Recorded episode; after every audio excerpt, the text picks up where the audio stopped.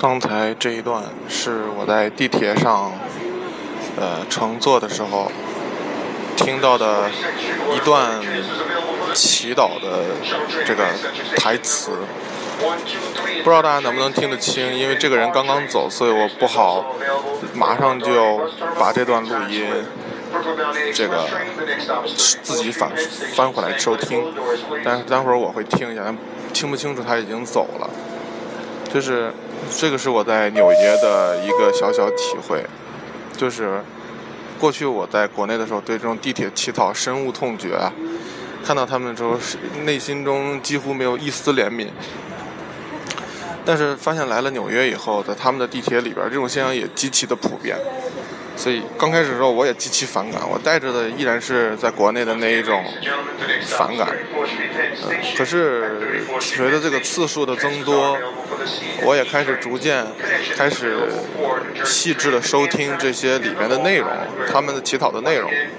我在我的这个视频节目里也做了一些，呃，有人在地铁里唱歌，啊，不但唱的那个爵士乐唱得非常好。当然，听说这个很多黑人都能唱成这个水准啊，但是至少在我听来是还是很不错的。嗯、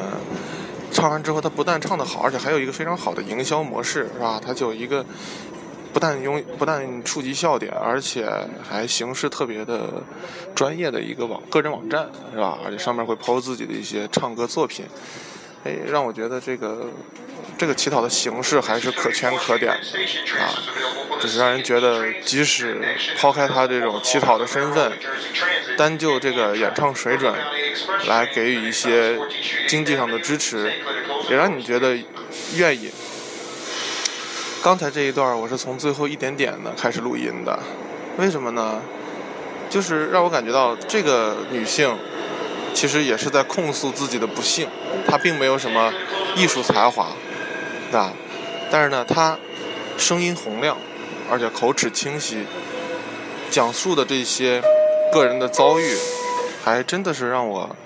有一些感同身受。当然，我可能没经历过这些，但是我都感觉到有一些，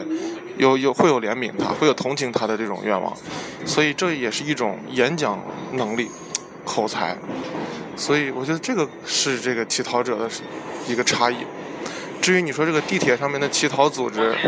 有没有黑帮控制？有没有丐帮影响？我不好妄下结论，因为我来的时间也短，也并没有一个充分的这个呃证据。但我想，如果这些黑帮控制了一些如此高素质的这个演讲人才，是吧？在地铁里边进行这样煽情的啊有说服力的这种乞讨，我觉得不管是真是假，我个人还是愿意被感动一下的。我宁愿相信这样的悲剧，这样的故事。真的在人间存在，我自己还曾经有一天伸出援手，慷慨解囊，这样的回忆，不管是真是假，我感觉还都是蛮不错的，啊，所以这是我在纽约的一点点体会，呃，跟大家做一个有趣的分享。我现在正在乘坐纽约的 A 号地铁线，前往布鲁克林见一个朋友，啊，如果大家觉得这个节目有趣，欢迎你点击分享。与更多的朋友分享在纽约的见闻，也希望给予我更多的支持，让我能够更有动力将这个系列的节目做下去。啊，这就是《洋务记录》的第十期，叫做乞讨。